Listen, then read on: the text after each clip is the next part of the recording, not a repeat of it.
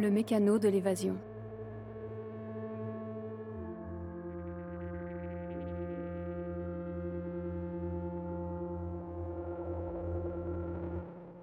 Épisode 4.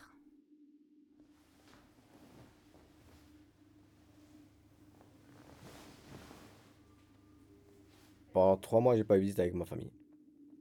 Pas de visite, pas de téléphone, rien du tout. Rien. Et des lettres ? Non, rien.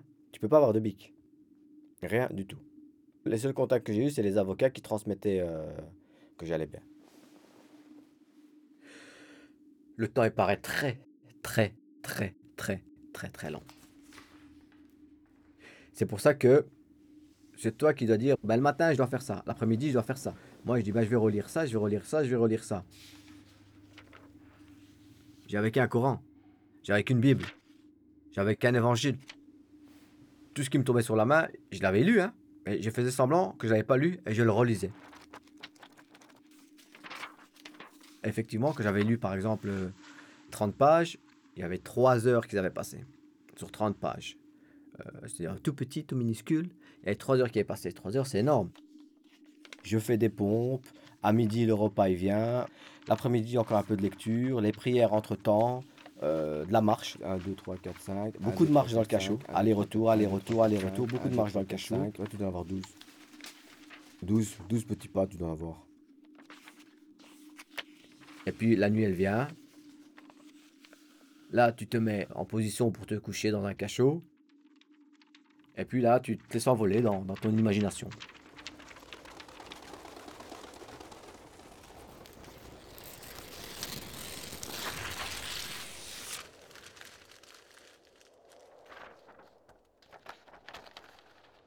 Et la nuit passe. Et c'est pareil le lendemain. Et c'est reparti durant 3 mois.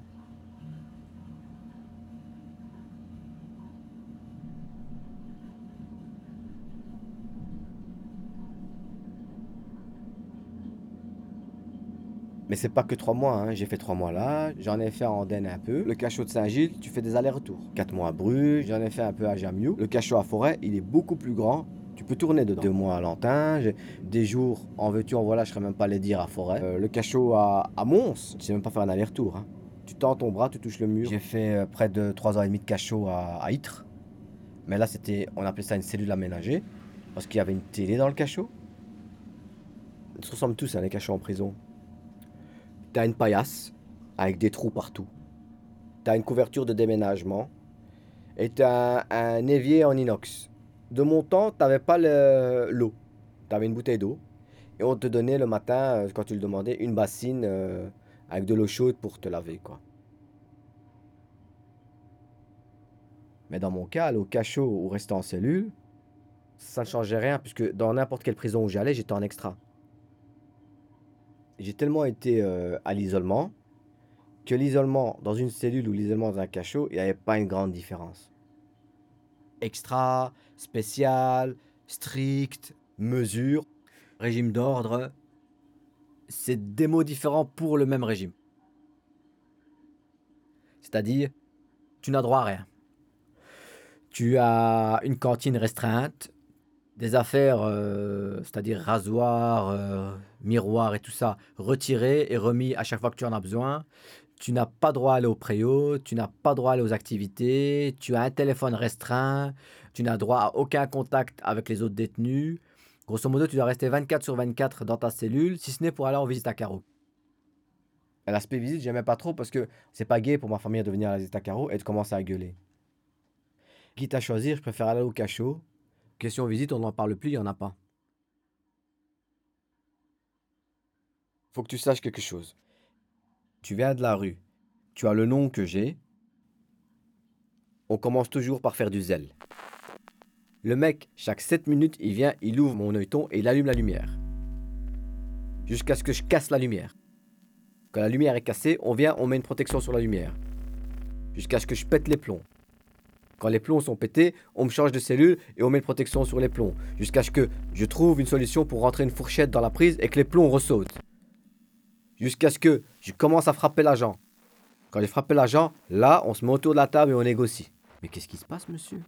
Qu'est-ce qui se passe? Chaque 7 minutes, on m'aveugle et j'ai des problèmes d'œil. Qu'est-ce qui se passe? Ah, mais il faut le dire. Mais j'arrête pas de vous le dire, ça fait 2 mois. Chaque 7 minutes. Ah, mais on va arrêter, on va vous laisser un truc. Ça, c'est la prévention au suicide, c'est pas pour vous. Vous voulez pas vous suicider, quand même. En fait, vous essayez de me faire croire que je suis en train de vous demander un truc, or que je suis en train de vous dire de l'enlever. À un moment, ils ont fait mieux. Ben, ils l'ont laissé allumer pendant 2 ans, la lumière. Près de 2 ans, elle est restée allumée.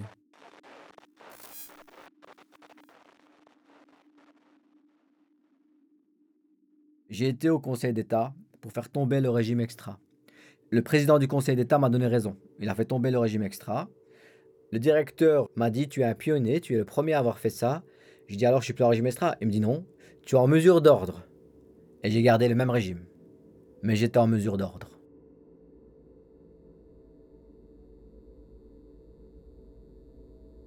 Le temps que j'ai passé en détention, c'est près de 18 ans. Le nombre de temps que j'ai dû passer en régime, c'est une grosse quinzaine d'années.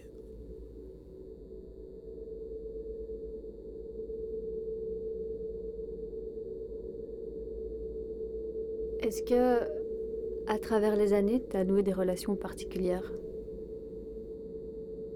Ouais, hein, avec certains gardiens, avec certains directeurs.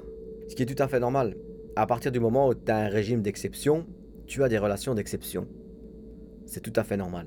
Et moi, j'étais un des rares avec Farid Bamwamad à avoir un régime d'exception durant des années. Des années.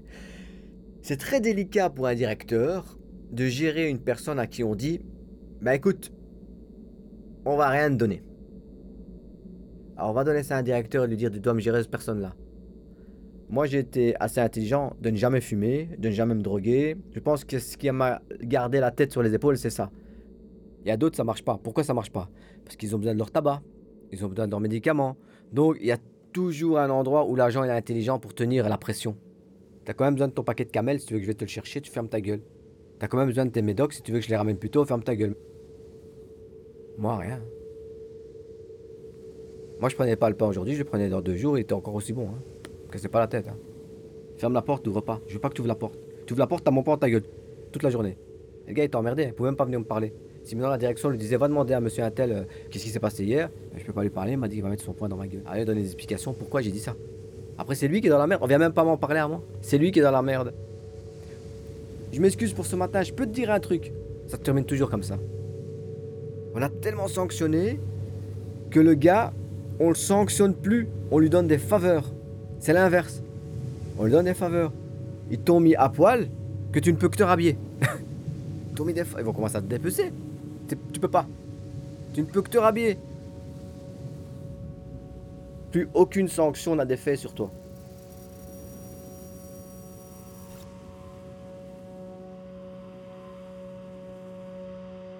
Le Mécano de l'Évasion. Une série documentaire de Chedia Le Roij. Prise de son, Vincent Nouaille. Montage, Cabiria Chomel et Chedia Le Roij. Sound design, Frédérique Pierre-Saget. Musique, Antonin Simon. Mixage, Aurélien Lebourg. Une production Parchemins et Ruines, coproduit par l'Atelier de création sonore et radiophonique, soutenu par le Fonds d'aide à la création radiophonique de la Fédération Wallonie-Bruxelles.